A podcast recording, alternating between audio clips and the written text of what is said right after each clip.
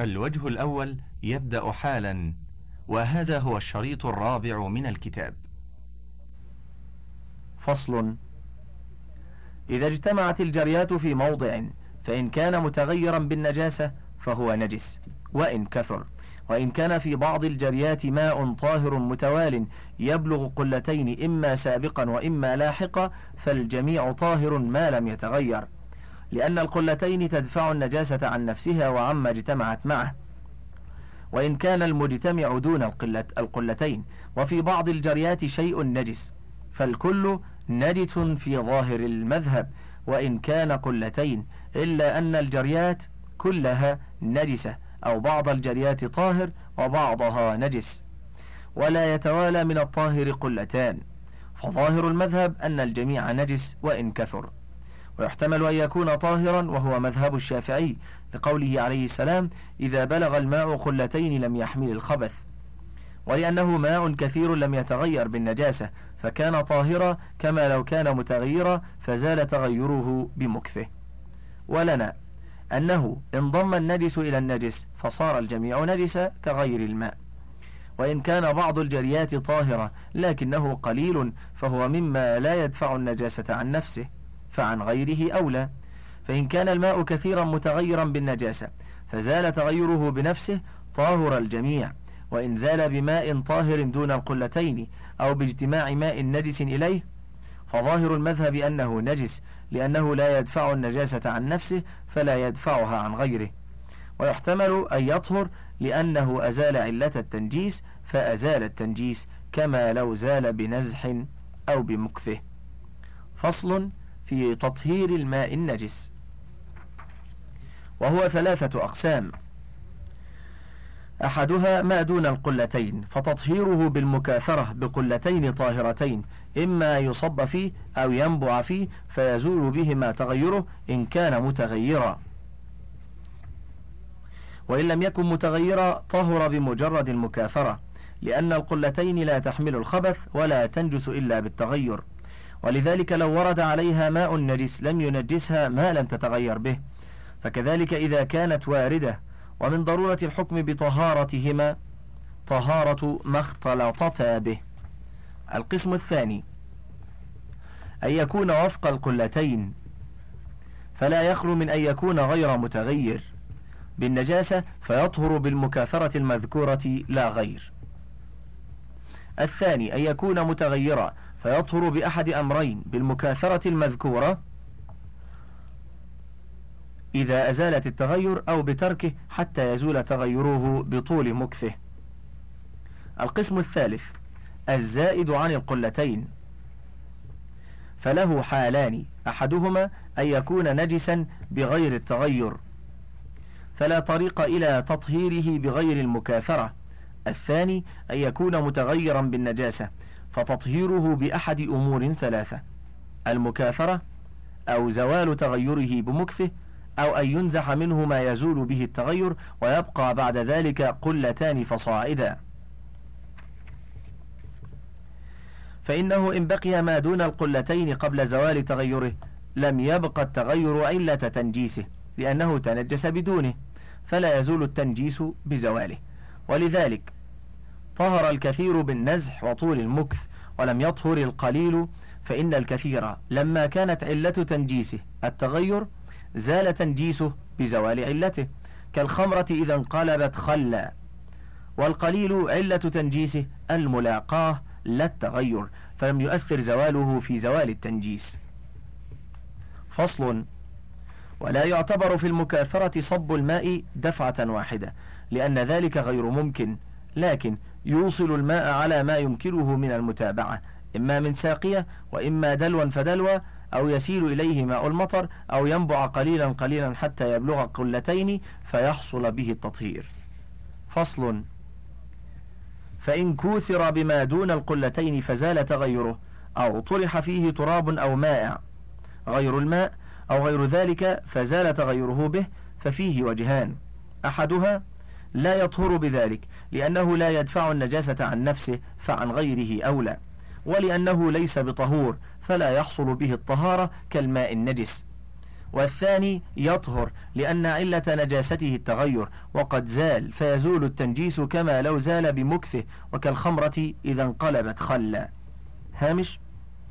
هذا التحقيق ونختاره لأنه صلى الله عليه وسلم ما خير بين أمرين إلا اختار أيسرهما. انتهى الهامش. فصل.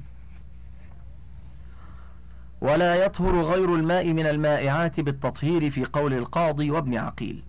قال ابن عقيل إلا لزئبق فإنه لقوته وتماسكه يجري مجرى الجامد. لأن النبي صلى الله عليه وسلم سئل عن السم إذا وقعت فيه الفأرة فقال إن كان مائعا فلا تقربوه. هامش. راجع حاشية الصفحة التاسعة والعشرين. انتهى الهامش. رواه أبو داود. ولو كان إلى تطهيره طريق لم يأمر بإراقته. واختار أبو الخطاب أن ما يتأتى تطهيره كالزيت يطهر به لأنه أمكن غسله بالماء فيطهر به كالجامد. وطريق تطهيره جعله في ماء كثير ويخاض فيه حتى يصيب الماء جميع أجزائه ثم يترك حتى يعلو على الماء فيؤخذ. وإن تركه في جرة فصب عليه ماء فخاضه به وجعل لها بزالا يخرج منه الماء جاز. والخبر ورد في السمن ويحتمل ألا يمكن تطهيره لأنه يجمد في الماء. ويحتمل أن النبي صلى الله عليه وسلم ترك الأمر بتطهيره لمشقة ذلك وقلة وقوعه. فصل. وإذا وقعت النجاسة في غير الماء وكان مائعا نجس. وإن كان جامدا كالسمن الجامد أخذت النجاسة بما حولها فألقيت والباقي طاهر. لما روت ميمونة رضي الله عنها أن رسول الله صلى الله عليه وسلم سئل عن فأرة سقطت في سمن فقال ألقوها وما حولها وكلوا سمنكم. رواه البخاري. وعن أبي هريرة رضي الله عنه أن النبي صلى الله عليه وسلم سئل عن الفأرة تموت في السمن فقال إن كان جامدا فألقوها وما حولها وإن كان مائعا فلا تقربوه. أخرجه الإمام أحمد. في مسنده وإسناده على شرط الصحيحين. هامش راجع حاشية الصفحة التاسعة والعشرين. انتهى الهامش. وحد الجامد الذي لا تسري النجاسة إلى جميعه هو المتماسك الذي فيه قوة تمنع انتقال أجزاء النجاسة عن الموضع الذي وقعت عليه النجاسة إلى ما سواه. قال المروذي قيل لأبي عبد الله في الدوشاب يعني يقع فيه نجاسة. قال إذا كان كثيرا أخذوا ما حوله مثل السمن. وقيل ابن وقال ابن عقيل حد الجامد. ما إذا فتح وعاؤه لم تسل أجزاؤه. وظاهر ما رويناه عن أحمد خلاف هذا. فإن الدوشاب لا يكاد يبلغ هذا وسمن الحجاز لا يكاد يبلغه. والمقصود بالجمود ألا تسري أجزاء النجاسة وهذا حاصل بما ذكرنا فيقتصر عليه. فصل. وإن تنجس العجين ونحوه فلا سبيل إلى تطهيره لأنه لا يمكن غسله. وكذلك إن نقع السمسم أو شيء من الحبوب في الماء النجس حتى انتفخ وابتل لم يطهر. قيل لأحمد في سمسم نقع في تغار فوقعت فيه فأرة فماتت. قال لا ينتفع بشيء منه. قيل أفيغسل مرارا حتى يذهب ذلك الماء؟ قال أليس قد ابتل من ذلك الماء؟ لا ينقى منه وإن غسل. إذا ثبت هذا فإن أحمد قال في العجين والسمسم يطعم النواضح ولا يطعم لما يؤكل لحمه يعني لما يؤكل لحمه قريبا. وقال مجاهد وعطاء والثوري وأبو عبيد يطعم الدجاج. وقال مالك والشافعي يطعم البهائم. وقال ابن المنذر لا يطعم شيئا لأن النبي صلى الله عليه وسلم سئل عن شحوم الميتة تطلى بها السفن ويدهن بها الجلود ويستصبح بها الناس فقال لا هو حرام متفق عليه وهذا في معناه. ولنا ما روى أحمد بإسناده عن ابن عمر رضي الله عنهما أن قوما اختبزوا من آبار الذين ظلموا أنفسهم فقال النبي صلى الله عليه وسلم أعلفوه النواضح واحتج به أحمد. وقال في كسب الحجام أطعمه ناضحك أو رقيقك. وقال أحمد ليس هذا بميتة يعني أن نهي رسول الله أن نهي رسول الله صلى الله عليه وسلم إنما تناول الميتة وليس هذا بداخل في النهي ولا في معناها ولأن استعمال شحوم الميتة فيما سئل عنه النبي صلى الله عليه وسلم يفضي إلى تعدي نجاستها واستعمال ما دهنت به من الجلود فيكون مستعملا للنجاسة وليس كذلك ها هنا. فإن نجاسة هذا لا تتعدى أكله.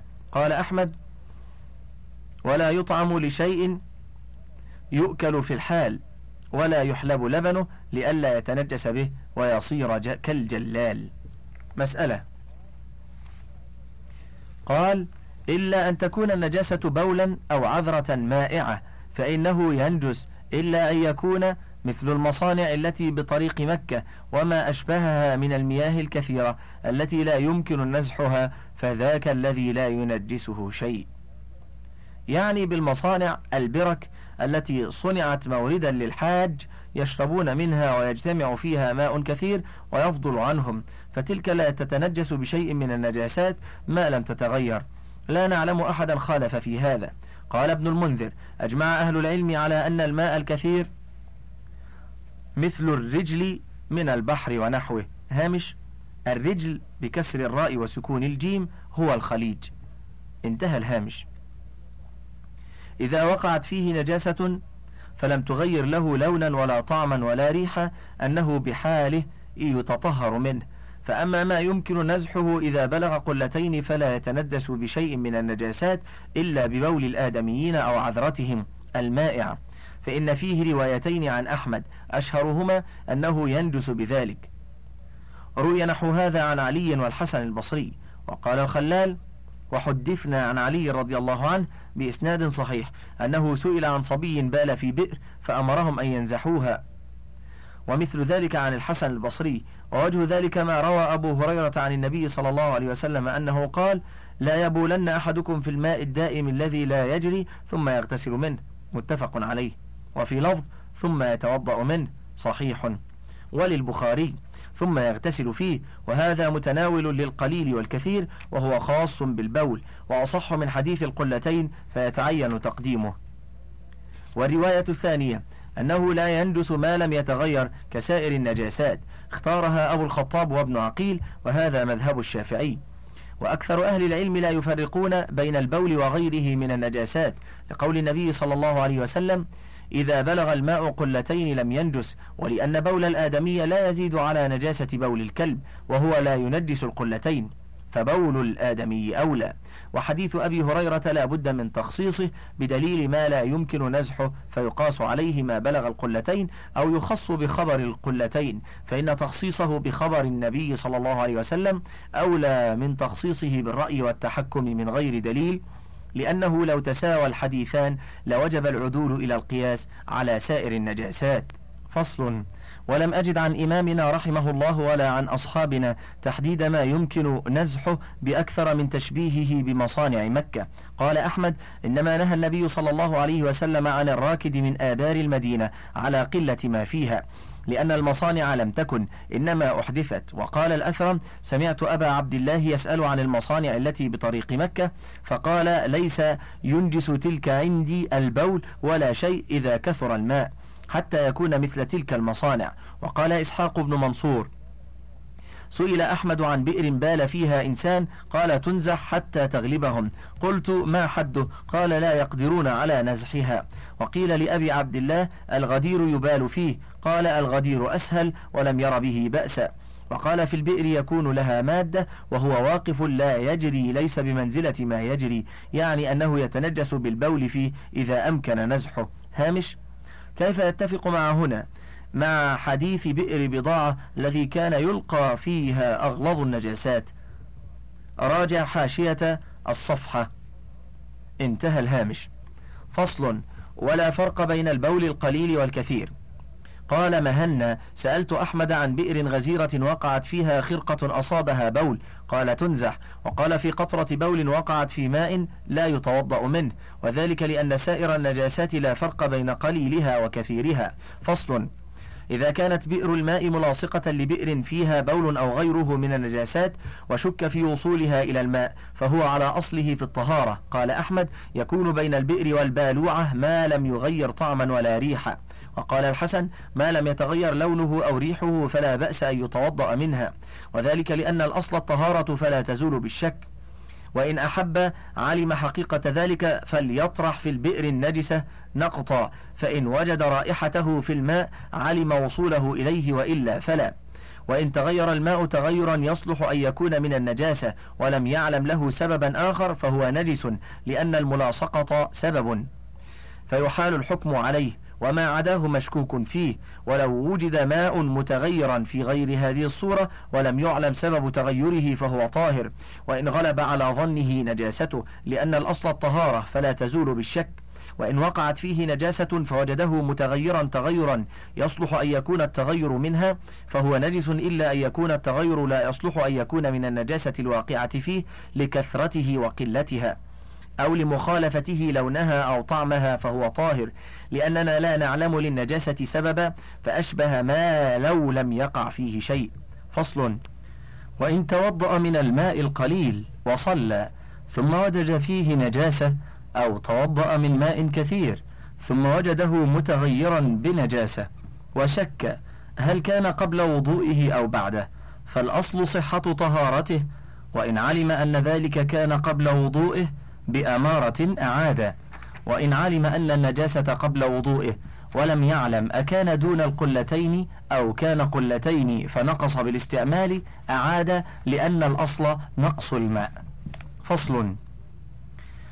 إذا نزح ماء البئر النجس فنبع فيه بعد ذلك ماء أو صب فيه فهو طاهر لأن أرض البئر من جملة الأرض التي تطهر بالمكاثرة بمرور الماء عليها. وإن نجست جوانب البئر فهل يجب غسلها؟ على روايتين. إحداهما يجب لأنه محل النجس فأشبه رأس البئر. والثانية لا يجب للمشقة اللاحقة بذلك فعفي عنه كمحل الاستنجاء وأسفل الحذاء. فصل. قال محمد بن يحيى سألت عبد الله عن قبور الحجارة التي للروم يجيء المطر فيصير فيها ويشربون من ذلك ويتوضؤون. قال لو غسلت كيف تغسل الماء؟ يجيء المطر إلا أن يكون قد غسلها مرة أو مرتين.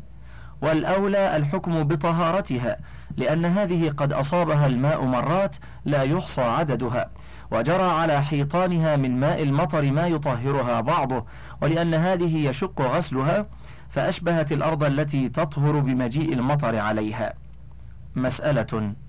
قال وإذا مات في الماء اليسير ما ليس له نفس سائلة. مثل الذباب والعقرب والخنفساء وما أشبه ذلك فلا ينجسه. النفس ها هنا الدم يعني ما ليس له دم سائل والعرب تسمي الدم نفسا. قال الشاعر أنبئت أن بني سحيم أدخلوا أبياتهم تامور نفس المنذر. يعني دمه. ومنه قيل للمرأة نفساء. لسيلان دمها عند الولادة وتقول العرب نفست المرأة إذا حاضت ونفست من النفاس وكل ما ليس له دم سائل كالذي ذكره الخراقي من الحيوان البري أو حيوان البحر منه العلق والديدان والسرطان ونحوها لا ينجس لا ينجس بالموت ولا ينجس الماء إذا مات فيه في قول عامة الفقهاء.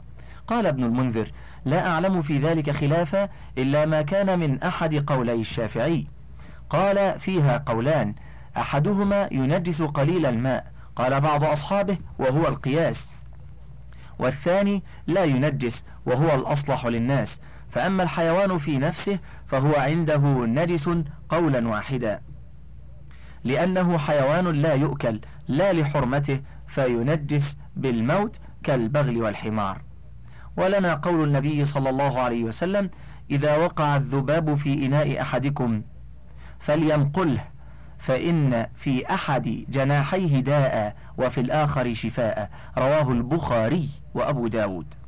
وفي لفظ إذا وقع الذباب في شراب أحدكم فليغمسه كله ثم ليطرح فإن في أحد جناحيه سما وفي الآخر شفاء. قال المنذر ثبت أن رسول الله صلى الله عليه وسلم قال ذلك قال الشافعي مقله ليس بقتله. قلنا اللفظ عام في كل شراب بارد أو حار أو دهن مما يموت بغمسه فيه. فلو كان ينجس الماء كان أمرا بإفساده. وقد روي أن النبي صلى الله عليه وسلم قال لسلمان يا سلمان أيما طعام أو شراب ماتت فيه دابة ليست لها نفس سائلة فهو الحلال أكله وشربه ووضوءه. وهذا صريح أخرجه الترمذي والدار قطني. قال الترمذي يرويه بقية وهو مدلس. فإذا روي عن الثقات جود ولأن ما لا نفس له سائلة لم يتولد من النجاسة. فأشبه دود الخل إذا مات فيه فإنهم سلموا ذلك. ونحو أنه لا ينجس المائع الذي يتولد فيه إلا أن يؤخذ ثم يطرح فيه أو يشق الاحتراز منه. أشبه ما ذكرناه.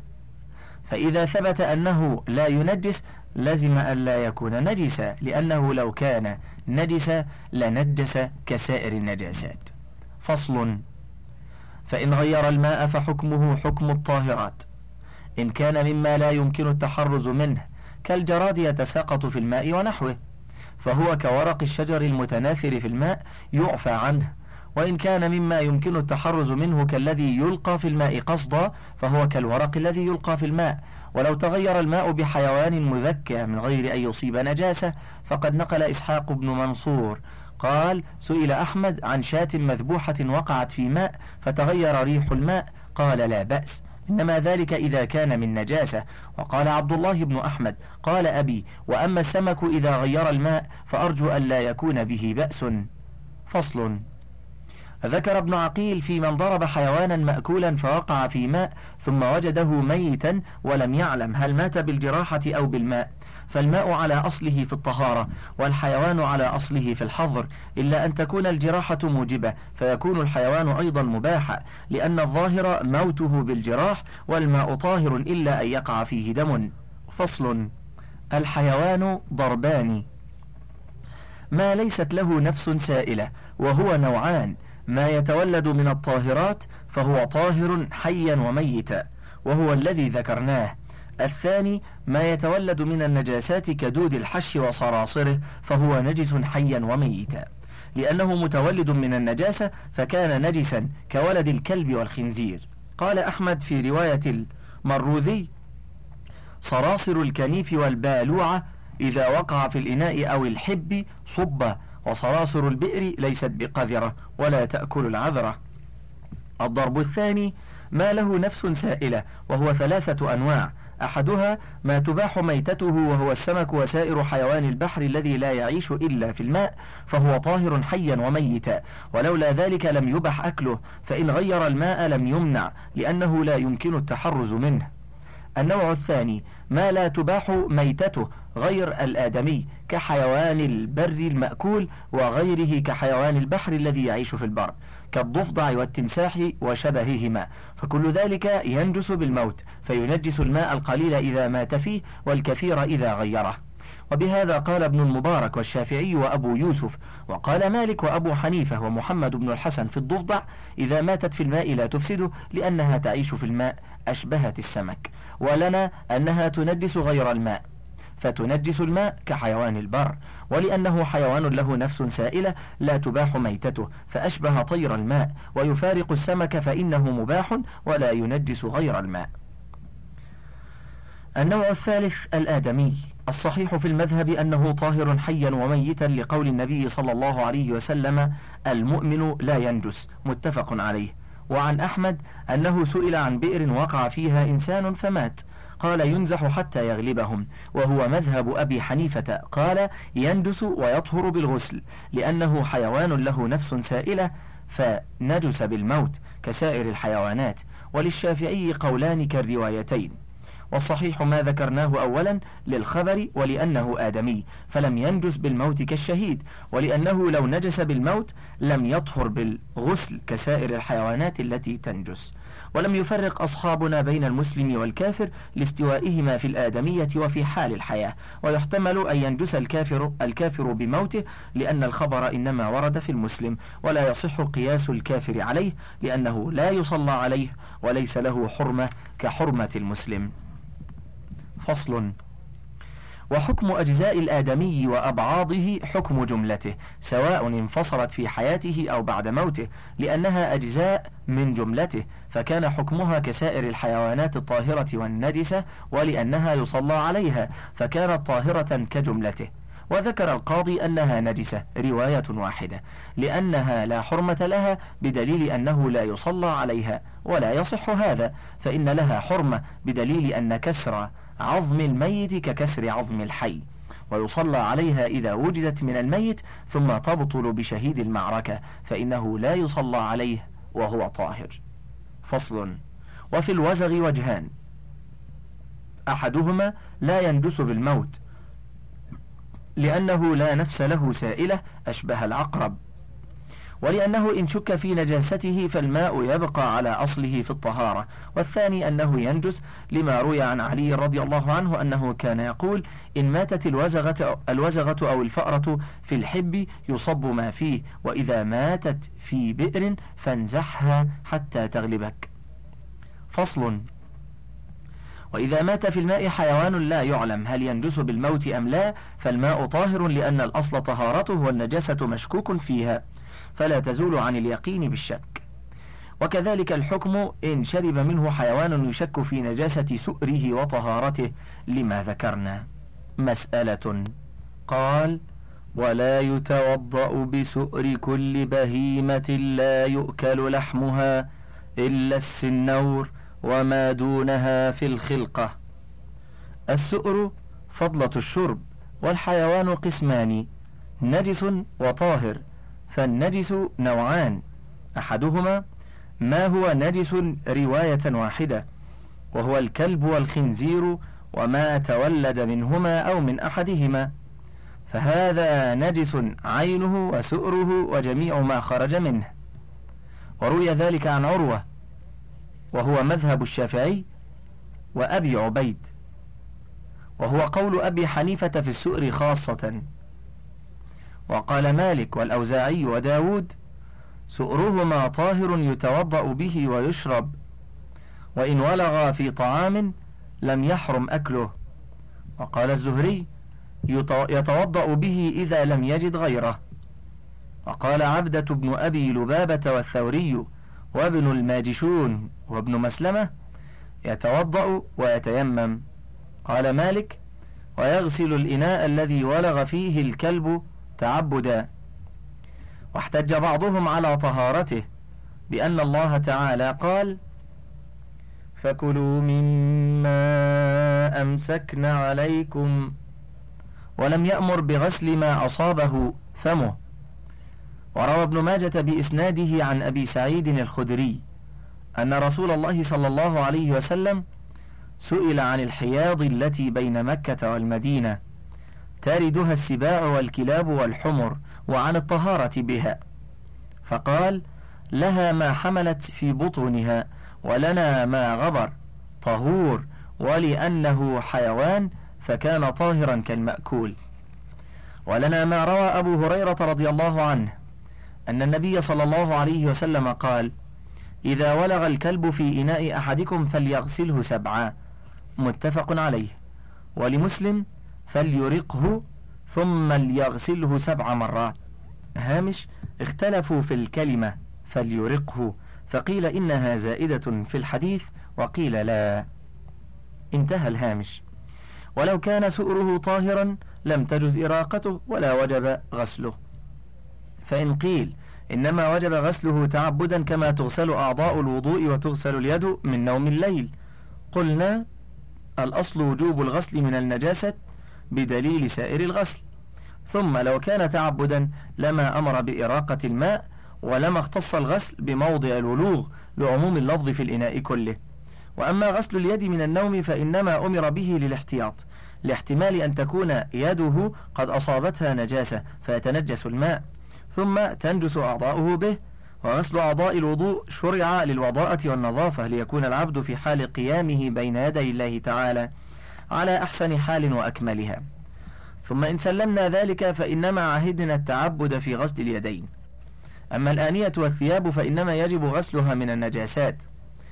وقد روي في لفظ طهور إناء أحدكم إذا ولغ الكلب فيه أن يغسله سبعا. أخرجه أبو داود. هامش؟ الحديث في صحيح مسلم فكان الاقتصار عليه أولى وإلا فقد أخرجه أحمد أيضا. انتهى الهامش. انتهى الوجه الأول. فضلا اقلب الشريط.